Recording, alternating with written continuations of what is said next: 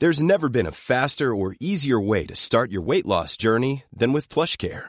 PlushCare accepts most insurance plans and gives you online access to board-certified physicians who can prescribe FDA-approved weight loss medications like Wigovi and Zepbound for those who qualify. Take charge of your health and speak with a board-certified physician about a weight loss plan that's right for you.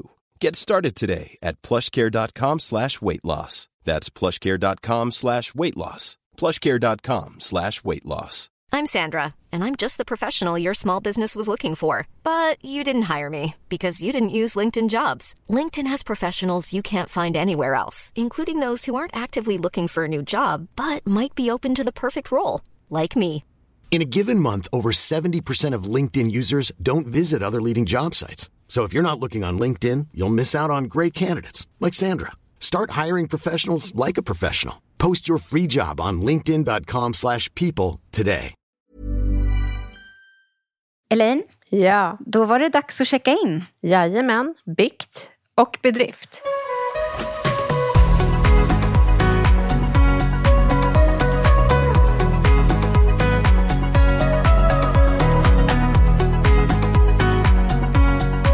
Det här är Snacka snyggare Med Elaine Eksvärd. och Camilla Samek. Välkommen.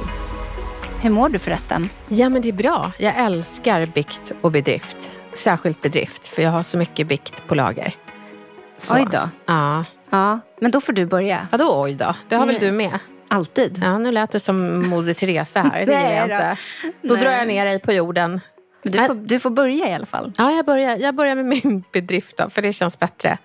Och det är att jag har lärt mig att säga nej utan att få personen att känna sig mindre okej.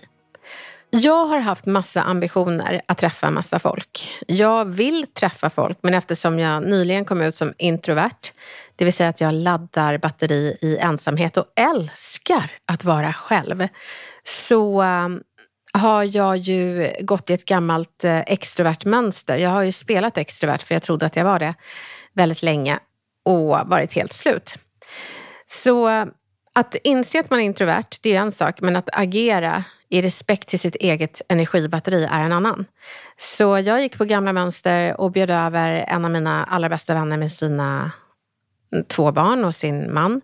Och eh, Gustav och jag har tre barn och fem barn är för många barn, i, i min mening. Eh, jag tycker mina är det ibland. Jag älskar dem, men jag måste ta mikropauser. Så eh, de var över hos oss. Vi hade en planerad eh, träff och eh, sen så skulle de också komma nyligen. Men eh, då insåg jag att det orkar inte jag. Ehm, eh, så att, eh, då sa jag, vet du, jag måste ladda batterierna. Jag, jag kommer inte orka ha en träff just nu. Och eh, jag var ju rädd i den där mikrotystnaden som hon hade kvar. Hon sa, gud, jag förstår. Och den lättnaden. Och sen fick jag ett sms från henne eh, där det stod, jag älskar dig. Och det är så stort från henne. För hon är en sån här som liksom krystar fram såna ord. Och det är inte efter nio månader utan efter en hel vänskap. Jag är ju väldigt generös med mina känslor och känns eh, kärleksuttryck. Så jag brukar ju liksom dra det ur henne. Jag bara, du älskar mig va? Jag älskar mig, du älskar mig. Och då är hon så här, sluta. Så nu kom det av henne efter jag hade satt en gräns. Hon kunde fortfarande känna kärlek till mig. Så det känns som att jag har gått ett helt liv och försökt eh, passa in när jag egentligen har varit accepterad och älskad precis som jag är. Introvert Ferdinand. Jag får sitta under min korkek. Jag får sitta under min korket. Jag får sitta under min kuk. Förlåt. Men kan vi bara... Ja, så jag, jag kan sitta där under min korkek. kuken. Så jag kan sitta där under min korkek.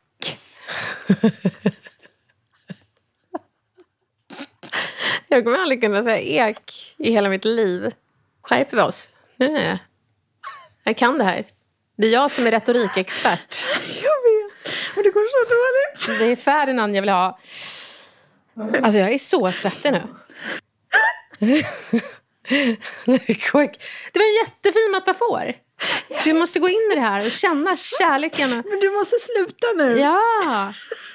Det, det. Alltså om jag ska kunna samla mig så måste du det. Men jag, jag gör allt jag kan för att gå in i min själ. Så jag kan sitta där alldeles själv och vara accepterad. Och det är så himla lyckligt och sorgligt när jag tänker på det. För jag har varit med i den här extroverta normmaskeraden och försökt vara med allt och alla. Men man kan få vara själv och få vara med. Och det finns en bok som heter Kärlekens fem språk. Och då är det, vad är det, beröring, presenter, komplimanger, tjänster. Sen kommer jag inte ihåg det femte. Men det jag saknade var utrymme. Mm. Och det är kärlek för mig. Att vi kan hänga. Du sitter och läser en bok och jag somnar och med öppen mun och dreglar i soffan. Och det är okej. Det är kärlek för mig. Så det var bedriften. Då kommer vi till bikten. Ja. Mm. Och den kan man sammanfatta med högmod går före fall. Jag eh, hade liksom en skrytmonolog för eh, Gustav när vi skulle lägga barnen. Och när vi lägger barnen, då är det liksom Godnatt Alfons Åberg kan dra åt helvete. För det där är en mild version. Jag ska bara, eh, jag ska bara, eh, jag har glömt att borsta tänderna. Mina barn kommer på 58 000 saker de bara ska. Och nu var det kanske 42 000 och jag var, hade sånt bra tålamod och allt det där. Och så skröt jag till Gustav och sa, jag har sånt bra tålamod nu. Och sen så kom en sista, jag ska bara, och det var droppen som fick bägaren att rinna över. Så då sa jag, och jag ska bara dra. Hej då! Eh, så att eh, allt skryt liksom flög iväg.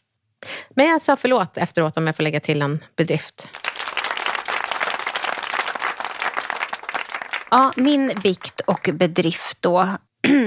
Bedriften eh, den här veckan. Nej, men jag har skolat in min lilla minsting eh, på förskolan. Och eh, men, man vet ju det här med att eh, barnen känner av sina föräldrar och det är viktigt att du känner dig fine med det här och sådär. Och jag tycker faktiskt att jag har varit så cool mamma. Och jag vet att några fler bebisar blir det liksom inte. Så att det här var sista gången för mig. Och allt som är sista gången blir så himla känsloladdat. Eh, och jag har också under tiden jobbat med mina känslor i detta. Så att jag kan vara den där coola mamman som tycker att det är helt okej att vinka hej då. Det är en bedrift. Wow. Hon var ju vår Snacka snyggt-bebis. Ja, hon I låg ju magen. där i magen. Och nu har hon börjat förskolan. Lilla hjärtat. Nej, men nu blir det en ny fas i livet. Ja, nej vad härligt. Jag får bara bilder av hur jag sjunker ihop bakom eh, nå- något hörn från förskolan och eh, gråter i en hög och hur pedagogerna kommer ut och tröstar mig. Och bara, han är glad nu. Mm. Eh, så, nej, det, dit kom jag aldrig. Men jag är glad för din skull. Men vad är din bikt då? Mm. Nu börjar det handla väldigt mycket om föräldraskap. Men det är ju liksom ganska mycket av det som vårt liv är. Ja. Och eh, jag har ett till barn. Mm. Som just nu får såna här riktiga bryt. Alltså det kommer från ingenstans i 190. Åh gud. Och det är Jag känner igen det, det är därför jag det är säger liksom smälla i dörrar och det är... Och också i stressade situationer där man inte har någon tid alls att hantera det eh, så snyggt Mm. som man kanske hade önskat. Eh, och vi har haft en sån situation den här veckan när, eh, när eh, hon fick ett sånt där bryt. Och jag eh, hanterade inte det speciellt bra. Man kan väl säga att jag fick ett bryt tillbaka. Ni brytbattlade. Nej, men man kan inte göra så som mamma. Jag, jag gör det och det händer. Och sen får man tillfälle att, att be om ursäkt efteråt och liksom, allt blir ju bra till slut. Men jag måste ju lära mig att hantera de här situationerna, så är det ju bara. Du vet, det är något som triggar mig så enormt. Mm, men ni kanske är ganska lika. Äpplet faller inte långt från korkeken. Även solen har sina fläckar. Och ni som strålar där ute, var inte rädda för att blotta de fläckarna på Snacka snyggares Instagram. DMa oss med din bikt. Ehm, Det är inga problem. Du gör om och gör tio gånger bättre. Och så ser vi till att den där fläcken försvinner så att du får stråla.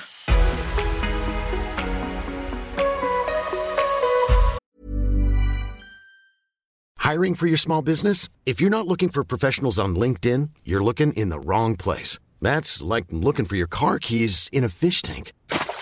LinkedIn helps you hire professionals you can't find anywhere else, even those who aren't actively searching for a new job but might be open to the perfect role. In a given month, over 70% of LinkedIn users don't even visit other leading job sites. So start looking in the right place. With LinkedIn, you can hire professionals like a professional. Post your free job on linkedin.com slash people today.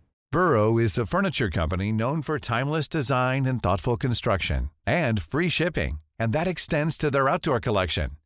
Their outdoor furniture is built to withstand the elements, featuring rust-proof stainless steel hardware, weather-ready teak, and quick-dry foam cushions. For Memorial Day, get 15% off your Burrow purchase at burrow.com slash ACAST and up to 25% off outdoor. That's up to 25% off outdoor furniture at burrow.com slash ACAST. Elin, det här med pondus, det är så himla intressant. Jag frågade en eh, kompis häromdagen vad hon tänker om sin pondus. Och eh, hon är en kickass forskare, hon är sjukt smart och cool. Eh, och så svarar hon, vad då har jag någon? Följt av ett skratt. Mm. Och det här tror jag är en jättevanlig reaktion. Och jag kan ju bara gå till mig själv. Vad är pondus egentligen och hur får man pondus? Jag är inte förvånad över att din vän, forskaren, inte reflekterar över det. För det är ofta de som inte är besserwissers, det vill säga know it all. Eh, jag vet någonting inte du vet. Det är de som kan mest, för de har en eh, nyckelfaktor och det är nyfikenhet. Och, um, så jag, jag läste en jättebra bok som heter, vad heter den nu då? You're not listening. Och uh, den handlar om att uh, hela tiden försöka lyssna för att lära sig mer. För jag vet ju allt jag vet.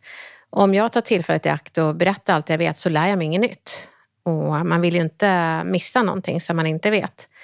Så de med pondus är de som är sådana som vågar vara nyfikna utan att skämmas, utan tycker att det är självklart. Men om man är så här, åh, jag vet inte riktigt, eh, det här kanske är en dum fråga. Då, då äger man ju inte eh, nyfikenheten med pondus, utan då ursäktar man att man inte vet. Varför ska du ursäkta att du inte vet det du inte vet? Det går ju inte. Så det är otroligt viktigt att man har den där nyfikenheten och inte riktar strålkastarljuset på sig själv utan på det okända och är nyfiken och exalterad. När man googlar pondus och tittar på synonymer så står det auktoritet, respekt, tyngd, eftertryck, kraft. Och då är motsatsorden blygsamhet, tamhet. Blyga personer är ju ganska självupptagna för de har sig själv i fokus. Eh, precis som um, skrytiga personer är självupptagna när de skryter om sig själva. Så de har samma problem men de har olika symptom. Uh, så, uh, men, men där låter ju Pondus som en ganska vidrig människa. Tyngd, absolut, men det handlar inte om att du ska tynga rummet med din auktoritet. Utan det handlar om att det du säger ska falla tungt och bra på, på ett så här, nej men det där landade. Så att det inte blir lätt som en fjäder med, jag har en liten grej, utan jag har en fråga. Ett eh, tydligt kommunikativt tecken på att du saknar pondus är att du hela tiden behöver skryta. Jag har min sann gjort det här. Eller att man säger sina titlar. Herregud, jag vet inte hur lång tid det tar innan man berättar vad man heter. Det är också ett tecken på osäkerhet. Och det får ju folk att känna sig obekväma. Eller sådana kollegor som säger, jag har jobbat här i eh, nio år och jag vet. Varför måste du berätta att du jobbar här i nio år? Jag menar, om du vill övertyga dina kollegor om att det här är en bra idé så ska ju inte din titel eller tid på jobbet vara det som övertygar dem, utan det du faktiskt säger. Och då är argumentationsteknik mycket bättre, det vill säga ha fyra argument, ett fakta, erfarenhet, känsla och motargument som gör att de känner att det här är bra. Det här är bra istället för att du är bra, så jag litar blint på det du säger. Men hur skulle du beskriva en person som har pondus? En person som har pondus är ganska kortfattad, behöver inte en massa argument för att övertyga folk, utan ett argument som de djupdyker i. Går ner i ton i slutet av meningarna. Att man eh, inte pratar som en sportkommentator utan vågar ta sig tiden att eh, säga det man ska och låta folk ta sig tiden att marinera det du precis har sagt. Det är jätteviktigt. Så de som pratar så här, och jag ska bara säga en liten sak. Nej, du behöver inte prata så snabbt. Då är det som att, förlåt att jag tar ut talutrymme här. Det är inte du som tar talutrymme, utan nu låter jag det här få utrymme, för det är viktigt. Det är inte jag som är viktig, det är det. Och det tror jag att jag har nämnt förut. För när jag sökte praktiktjänst så sökte jag jobb hos kungen och eh, SVT. Och då var det många som bara, äh, vem tror hon att hon är? Men jag tänkte ju inte att det är jag som söker, utan jag har hittat det här retorik. Och varför ska jag skämmas för det? Det är skitbra grejer. Så det är det som har gjort att jag har vågat ge plats till retorik och eh, det får plats här i podden. Det handlar inte om mig eller Camilla utan det är väldigt många kan relatera till och eh, få hjälp med. Pondus är när du istället för att ursäkta dig själv äger det du säger. Och då tror jag det är bra att se till eh, situationer där risken för att tappa pondus är stor, som till exempel i en löneförhandling. När du säger att du vill ha en viss lön, att du inte gör det ursäktande. Och det är lättare att göra det om du tänker på det arbete du gör och vad det är värt istället för att sätta pris på din person, för det är ju obekvämt. Det kan också vara när du sitter i en arbetsintervju och de frågar vad är dina bästa egenskaper? Att du sätter egenskaperna utanför dig själv och tittar på dem och säger ja men det här har folk tjänat på. Istället för att se det som att du sätter ett eh, gulligullfilter över dig själv. Det kan vara när du ger feedback, att du inte säger att någon är dålig utan berättar hur er relation kan bli bättre. Så det det att ta fokus från sig själv till, eh, till eh, det andra tjänar på att höra det du säger, då får man lättare pondus. Och rent retoriskt så är det att använda säkra påståenden, så här är det, istället för jag tror nog kanske att det skulle kunna vara. Det är att gå ner i ton i slutet av meningen. Det är att eh, ha ögonkontakt. Det är att eh, våga vara svag utan att skämmas. Det är pondus. För folk sätter sånt stort pris på, att, eh, på mänsklighet. Eh, Medan vi slösar så mycket tid på att skryta. Så vi, vi, du, du ökar ditt aktievärde genom att berätta att jag fick sånt bryt. Då älskar ju folk dig. För att du har pondus och självförtroende och, och, och förtroendet i dig själv som mamma. Att man kan vara en bra mamma och vara människa. Det ena utesluter inte det andra. Kan man ha olika pondus i olika sammanhang? Kan man till exempel ha pondus hemma men inte på jobbet? Eller man har pondus liksom i olika situationer? Ja, och det är därför man ska se kommunikation som en karta och fundera på vilka landskap har jag eh, utvecklingspotential? Eh, för mig är det ju mingel ehm, och eh, även när jag får feedback. För jag vill få feedback men jag slår så hårt på mig själv då. Och jag blir så liten och jag skäms så mycket. Men jag vill ju att folk ska berätta vad jag har gjort fel så jag kan göra rätt. Eh, jag bara tycker det är så jobbigt att vara i den situationen och veta att fan, jag gjorde fel. Eh, och jag kan stanna kvar där, liksom lägga ankare där lite för länge. Men eh, det är jättekul att se tillbaka. Då får jag pondus och berättar, det här gjorde jag fel. Så. Men när är det bra då, Elaine? När behöver jag pondus? Egentligen i alla situationer där du inte har det. Jag tycker du behöver pondus hela tiden. För pondus betyder att du är trovärdig. Och så fort du pratar så behöver du ju vara trovärdig. För varför ska vi annars lyssna på dig? Och där tror jag att man behöver veckla ut eh, den mentala kommunikationskartan och fundera på vilka situationer tycker jag är obekväma. Och där tror jag vi har ganska många gemensamma nämnare som till exempel löneförhandling eller föräldramötet. Du har någonting som du vill ta upp och väldigt många tänker på men ingen vågar säga. Och att säga det utan att vara besvärad, utan faktiskt tänka att det är bra att jag säger det här för jag vill väl. Jag vill inte anklaga, jag vill lösa någonting.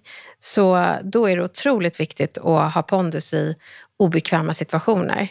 Men jag är så nyfiken, Camilla. Jag blir lite svettig bara tanken på det. Ja, men vi gör en, en uh, pondusskola här. Jag tänker, när, när tycker du det är jobbigt? När saknar du pondus? Alltså alldeles för ofta. Ja, men, Usch. Nej, men jag tycker det här med pondus tycker jag känns svårt. För att eh, antagligen för att jag saknar mycket av det. Men det är inte så att jag inte tycker att jag är trovärdig. Men jag tror att situationer jag känner mig bekväm i, där har jag lättare att ha pondus. Hemma är det lättare än på jobbet så att säga. ja, men jag Och i ett föräldramöte, i föräldramötessituation, fy. Ja, men eh, om du ska ta upp någonting preskriberat. Som, eh, hur hade du sagt det? Nej men jag är nog lite mer den typen. Alltså förlåt, ursäkta mig, men. Ja, och därför tycker jag, förlåt ursäkta mig, det ska man inte säga, utan istället säga, jag har en fråga. Mm. Värdera den inte som förlåt ursäkta mig, utan säg bara, jag har en fråga. Du behöver inte heller eh, boosta den med, med pondussteroider så att det blir så här, ew. Eh, så säg inte, jag har en fantastisk fråga här som eh, jag tror precis alla här vill att jag tar upp. En fantastisk fråga. Ja, en fantastisk fråga. Utan säg bara jag har en fråga. Så varsågod och säg det. Jag har en fråga. Mm. Bra. Fast så hade jag nog inte heller riktigt. Jag har en fråga. Ja. Mm. Och sen, efter det, då, då har du bara sagt jag har en fråga. Ingen Ja. värdering i det. Sen för att liksom, Förvarnar man att man ska säga något jobbigt om man säger jag har en fråga? jag är så glad att du ställer den frågan. För att det du ska göra då, det är att komma med din intention. Och min intention med frågan är, Att lösa någonting. Ja, men då säger du, och min intention är att eh, lösa någonting som jag tror vi alla ser som ett problem. Blev det drygt där? Nej, men jag skulle aldrig, aldrig komma på den formuleringen. Nej, men nu har du den. Ja, jag ska bara ta den. Ska jag bara Ja. copycat? Ja, kör. Det är det snacka snyggare till för. Och min intention är att vi tillsammans ska hitta en lösning. Ja. Okej, och vad är frågan då? Hur jobbar vi med barnens psykiska ohälsa? Okej, bra fråga. Hur jobbar vi med barnens psykiska ohälsa? Ja, och det är en väldigt bra fråga. Det är bara ett litet problem. Det är att det finns de föräldrar som abdikerar i sitt föräldraskap och delegerar det till skolväsendet och tycker att det här får ni lösa. Så för att inte riskera det här eh, så att de uppfattar dig som en eh, som har abdikerat så skulle jag, det är jättebra att du säger vi, hur löser vi det här? Men för att understryka det så eh, tycker jag att du ska säga någonting i stil med ni som jobbar här på skolan har ju uppgift att Eh, lära våra barn det som skolplikten ska. Men det är ju inte bara ni som ska sköta deras psykiska hälsa. Så, så, men, men ändå är det någonting, de behöver ju må psykiskt bra. Så min fråga är, vad gör ni för att eh, förebygga psykisk ohälsa och vad skulle ni ge oss för råd att göra på vår kant? Så då har du liksom visat för dem att jag är inte en av dem. Jag är med er. Och jag kritiserar inte er, jag delegerar inte ansvaret. Utan och då har du pondus. då har du pondus. Och då känner du inte skyldig över att du ställer frågan. För det är en ganska känslig fråga. Och då behöver man lite fingertoppskänsla i att inte anklaga eller erkänna, utan lyfta upp saken, det vill säga problemet. Och ni tittar på det tillsammans. Utan att köra blame game. Och sen är det ju sådär att det är så himla tydligt vilka som har pondus på det där föräldramötet. Ja, och där har du nyckeln. Att inte bara konstatera vilka som har pondus och vilka alla lyssnar på, utan analysera vad är det de gör som får sammanhanget att lyssna på dem. Och då handlar det inte om att du ska börja spela Bengt eller eh, Märta, utan det handlar om att titta på det här icke-verbala, röstläget, ordvalen, pauseringarna och inte kopiera utan inspirera. Okej, hur kan jag göra det här på mitt sätt? Men eh, ta inte den här utvägen där man säger, nej men det är inte jag. Nej, det är inte du, utan det är så de kommunicerar. Och eh, bara det som är dött utvecklas inte. Vill inte du utveckla din kommunikation? Det finns ingen motsättning i det, eh, att utveckla sin kommunikation och fortfarande bevara integriteten av sin person. Så eh, det tycker jag att man ska göra. Studera andra, göra om och göra det till ditt. Om jag nu ska öva upp min pondus då, för det verkar jag ju behöva. Vad, vad ska jag göra då? Ja, men jag tänker att du kan få kopiera mig nu. Eh, vi gör olika former av pondus. Vi har träffat några pondus-pelles eh, som har pratat på ett sätt som sammanhanget att lyssna på. Och jag har tänkt, vad fan liksom. Men, men eh, så har jag gjort det fast eh, varit mig själv. Så nu är vi akademiker. Mm. Och eh, ja, vi ska ta ordet på ett möte. Mm. Och jag inleder. Jag heter Elaine Eks... Och du, nu är det den här presentationsrundan då alla berättar vilka de är. Mm. Jag heter Elaine Eksvärd och jag har skrivit eh, 12 retorikböcker. Ja, det, några känner inte till för de gick inte så bra. Men eh, Härskarteknik har sålt i en kvarts miljon exemplar. Och eh, jag tycker det är väldigt kul att vara här bland alla er stjärnor. Det ska bli kul att höra vad ni har eh, och berätta. Mm. Vill du att jag ska tycka att du hade pondus nu? Jag blev en skrytpelle. Ja. Ja, men jag vill vara en ponduspelle, men alla lyssnar på mig och nu är det det här som gäller. Så nu behöver du gå in. Så det är det som är grejen, att det är obekvämt och det är inte du. Nej. Men nu ska du låna den här retoriken och eh, boosta dina bedrifter. Hej, jag heter Camilla Samek och är poddproducent och driver en av Sveriges största utbildningspoddar tillsammans med Elaine Eksvärd. Hon är ju eh, en av Sveriges bästa retorikexperter. Grymt! Där använder du trovärdighetsförstärkning. Du lånade pondus från mig. Nu låtsas vi att jag inte var i det här rummet för det hade varit jättekonstigt. och sen så sa du också Camilla Samek, precis som jag sa Elaine Eksvärd. Eh, så jättebra. Och en av Sveriges största utbildningspoddar. Du sa inte jag är en av Sveriges eh, mest prominenta poddproducenter. Så det blev aldrig osmakligt. Men vi kör mammagruppen då. Oj. Mm. Mm. Hej, jag heter Elaine och eh, jag är mamma till eh, tre barn och eh, roddar bäst jag kan med dem. Em, vi, ja, jag är lite av en dinosaurie så att vi telefonparkerar varje dag och har skärmtid. Men jag får ju inte, mina barn får inte så mycket skärmtid men de får en hel del IRL-tid då vi ser våra barn och inte våra skärmar. Tack för mig. Tack och hej, leverpastej. And I'm out. Uh, Ja. Nej, men uh, okej. ehm. Hej, jag heter Camilla och jag är också mamma till tre. Eh, varav en är en liten sladdis här. Och eh, jag är lite orolig att hon ska bli så himla bortskämd. Eh, för att det är som att hon får all uppmärksamhet och att hon får som hon vill hela tiden. Så att det jobbar vi ganska mycket med hemma nu. Att vi alla liksom ska hjälpas åt så att eh, hon inte blir eh, den där lilla bortskämda trean. mhm. Hur mår dina andra barn egentligen? Men de, de, eh, de mår toppen faktiskt, tack. Ja. Vet du det? Jag tänker på att du inte ser dem. Ja. ja, nej. Vad skönt det är att höra din ilska. Ja. Det här du ska ta upp din mentala bazooka och skjuta mig. Nej, men de mår toppen och de älskar ju sin, sitt lilla syskon. Så att, eh, nej men det... Du, bara, jag kommer aldrig mer komma tillbaka hit. Känner du min passiva aggressivitet? Det är det. Väldigt subtilt. Men, men grejen är den att eh, jag la in en joker här nu. Det finns ju de som eh, lyfter sin pondus på bekostnad av andras dåliga samvete. Så att eh, här var det faktiskt jag som gjorde fel och du gjorde rätt. Och jag blir nog utkickad, hoppas jag, ur den här mammagruppen.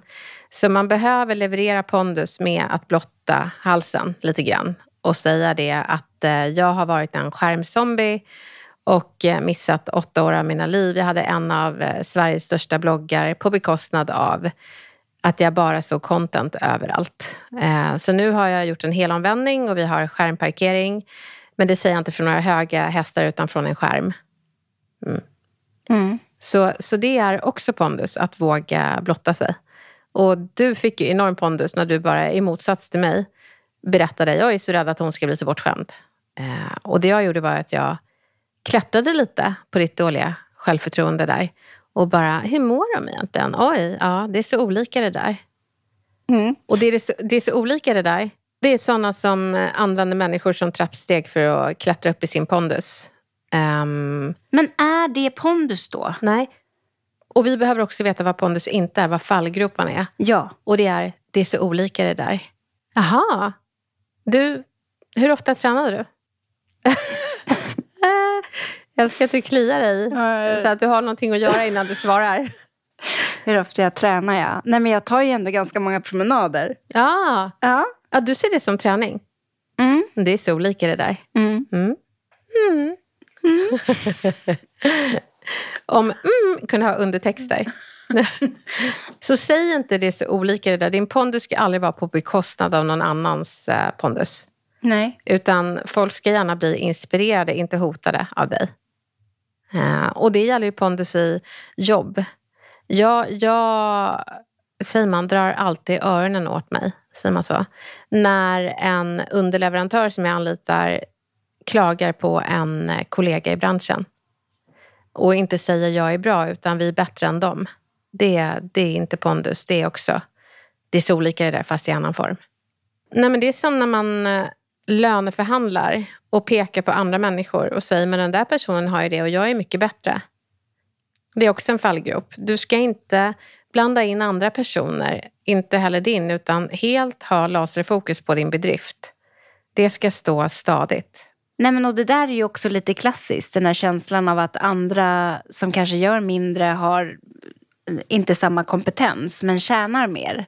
Eh, och även om inte det ska in i en löneförhandling så kanske det är en, liksom en känsla man går omkring med. Ja, det handlar till viss del om att de gör mindre och tjänar mer. Men problemet är ju inte att de gör mindre. Problemet är att du inte berättar vad du gör för någonting som är mer. Så du behöver ju kasta ljus på de blinda fläckarna i dina prestationer som chefen har missat. Um, och det, det är så här, jag får ju upptäcka vad mina anställda gör ibland. Men gud, har du gjort det här? Ja, men du måste berätta sånt här för mig. Uh, för det har jag missat. Ja, men vadå, det kan jag inte berätta. Jo, det måste du berätta för att jag ska kunna ge en rättvis lön. Vad skulle det kunna vara till exempel? Nej, men det kan vara... Jag såg till exempel en kollega som har hand om våra sociala medier. Hon har lagt in en meny som är grafiskt jättesnygg och tidsinställt saker för att kunna jobba hållbart. Och hon har hittat ett arbetssätt som precis alla skulle kunna tjäna på. Hon skulle kunna minska stressen och sjukskrivningarna. Nu har inte vi sjukskrivningar eh, för tillfället. Alla har det någon gång för livet kommer i vägen. Eller så kommer jag i vägen och då måste jag få veta det. Men eh, att att hon då till sin nästa löneförhandling kan ha med sig att jag gjorde en liten ändring för mig själv, berättade den för min chef och min chef tillämpade det för alla. Och det gjorde att risken för sjukskrivningarna eh, sjönk. En sjukskrivning kostar enormt mycket. Sätter man det i relation till den lilla löneförhöjningen som jag vill ha så är inte det mycket begärt och då kan man be om högre lön med pondus. Av det enkla skälet att du inte skäms Mm. Mm, skäms inte. Det är nyckeln till pondus. Och det är lättare att inte skämmas om det går från person till sak. Så från person till sak. Mm, Sänk rösten i slutet av meningen. mm. Våga ha pauser mellan meningar, låta folk integrera det du har sagt.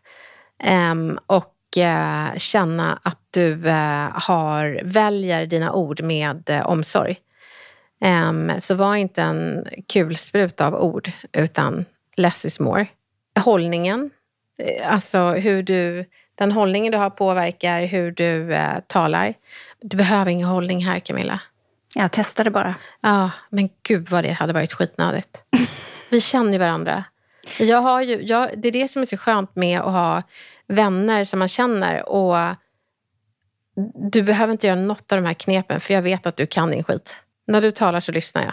Även om man kan känna en viss trygghet så känner man ju också en viss osäkerhet ibland. Mm. Alltså ibland undrar jag vad man kan överhuvudtaget. Det undrar alla. Och det är väl det som är nyckeln, att man, man hela tiden är osäker på hur mycket man kan. För då har man en motor för att vilja lära sig mer. Det är ju värre om du är mätt och glad och bara, jag har koll på allt. Besserwissers, de, utveck- de är ju walking dead, zombies som aldrig utvecklas. Ett kadaver som går runt och inte vill lära sig någonting. Förstår du vad läskigt? Nej, men du, om vi nu ska säga så här att vi alla vill jobba lite mer på vår pondus. Jag vill det i alla fall. Mm. Och jag tror att vi har massa poddkompisar som också vill göra det. Vad ska vi göra till nästa vecka? Till nästa vecka, så är mitt förslag att du kartlägger dina osäkra platser. Vad finns det för tillfällen som jag tycker är obehagliga och där jag har noll pondus? Nästa gång du är vid de här tillfällena så ska du inte utmana dig själv att vara en pondusdrottning utan du ska studera den som har pondus i sammanhanget och analysera vad är det den gör. Sen när du har gjort den analysen går du hem och testar att göra det på ditt sätt. Du ska inte spela teater, du ska fortfarande vara sann mot din egen person men lägga till lite extra bra kommunikation. Är det framför spegeln då? Ja. Och sen eh, så testar du att gå ner i ton i slutet av meningarna. Säg saker som jag har en liten fråga till och säga jag har en fråga. Och inte hamna i de här fällorna, blame game och ni har gjort fel och jag har rätt, utan det ska bli rätt. Så, så ha koll på fallgroparna så att du vet att du inte ramlar i när det väl gäller. Och just det, och fallgropen var? Att säga jag har en liten sak att säga, prata för snabbt, fylla ut tystnaderna istället för att låta dem bero. Och sen så också att eh, anklaga någon istället för att eh, ja, säga att vi har ett gemensamt problem som vi alla vill lösa. Det, det är vanliga fallgropar som man kan undvika. Och när vi väl har pondus, vad har vi att vinna på det? Folks öron. Alltså retorik är ju konsten att övertyga, inte övertala. Inte du ska lyssna på mig för jag är smartare, utan de ska känna jag lyssnar på dig för det här är smart. Det är pondus. Och ett kvitto på att du har fått det, det är folks reaktioner. När de bara, gud vad bra det du sa. Tack, jag tänkte på det. Och jag vet folk som har tagit sig mod att skriva i Facebookgruppen för skolan till exempel att Hörni, jag vill inte anklaga någon och jag gör massa fel. Jag har tänkt på det här. Eh, vad tänker ni om det? Och när han skrev det var han jättenervös. Men den responsen gav honom självförtroende och sakförtroende att inse att gud, jag kan säga sådana här saker för de, väldigt många tänker på det en person har modet att säga.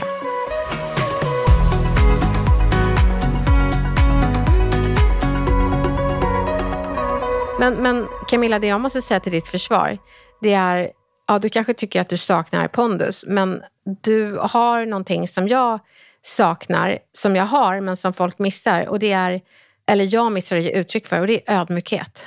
Så jag tror att du får, du har så mycket som du vinner i din ödmjukhet som du kanske inte reflekterar över. Där jag många gånger, jag måste ju alltid ha förlåt i bakfickan för att jag har låtit så säker på min sak, men jag är inte det. Jag bara pratar så här. Eh, jag vill jättegärna höra andras åsikter. Så jag, jag har nog eh, jag har inflation i så här är det. Ja, fast du har ju pondusen. Ja, men precis. Men jag behöver lägga till Björn Natthikos citat, jag kan ha fel. För att eh, få folk att våga eh, berätta vad de tror är rätt. Det tycker jag är jätteviktigt. Jag läste det i en studie att om man vill eh, vinna de bästa idéerna ur en arbetsplats eller en familj, du har ju mm. väldigt mycket pondus i familjen, men vet vad dina tre barn ruvar på för briljanta idéer.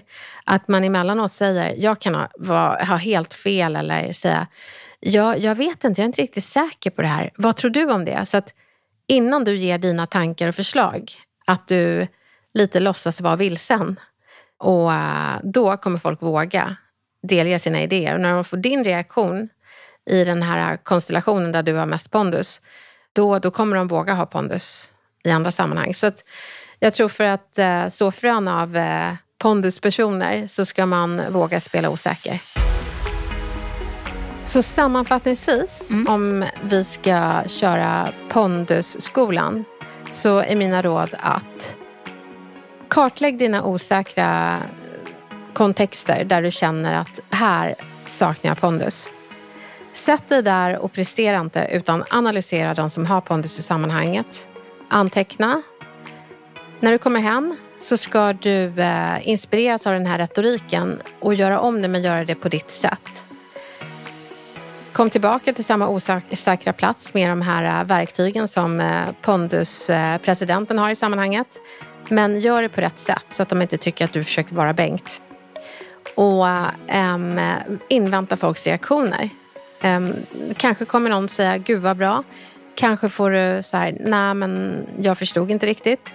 Men uh, då gör du bara om och gör tio gånger bättre. Du får inte tänka att “Åh åh gud, nu har jag inget självförtroende i det här. Utan skaffa sakförtroende, bygg upp din kommunikation och skruva, förbättra, förfina.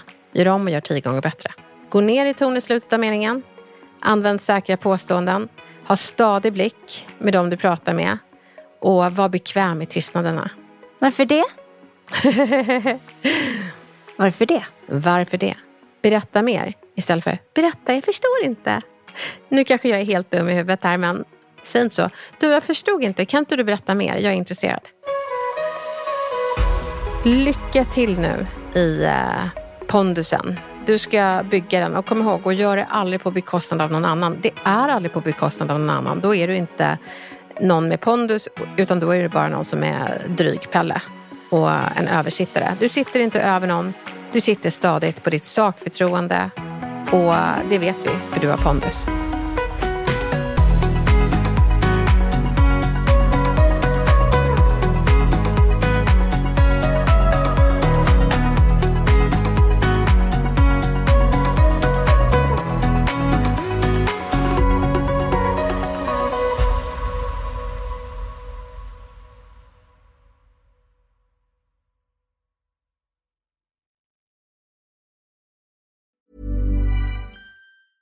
Even when we're on a budget, we still deserve nice things. Quince is a place to scoop up stunning high-end goods for 50 to 80% less than similar brands. They have buttery soft cashmere sweaters starting at $50, luxurious Italian leather bags, and so much more. Plus, Quince only works with factories that use safe, ethical, and responsible manufacturing. Get the high-end goods you'll love without the high price tag with Quince. Go to quince.com/style for free shipping and 365-day returns. Imagine the softest sheets you've ever felt. Now imagine them getting even softer over time. That's what you'll feel with Bowl and Branch's organic cotton sheets. In a recent customer survey, 96% replied that Bowl and Branch sheets get softer with every wash. Start getting your best night's sleep in these sheets that get softer and softer for years to come. Try their sheets with a 30-night guarantee. Plus, get 15% off your first order at bowlandbranch.com. Code BUTTERY. Exclusions apply. See site for details.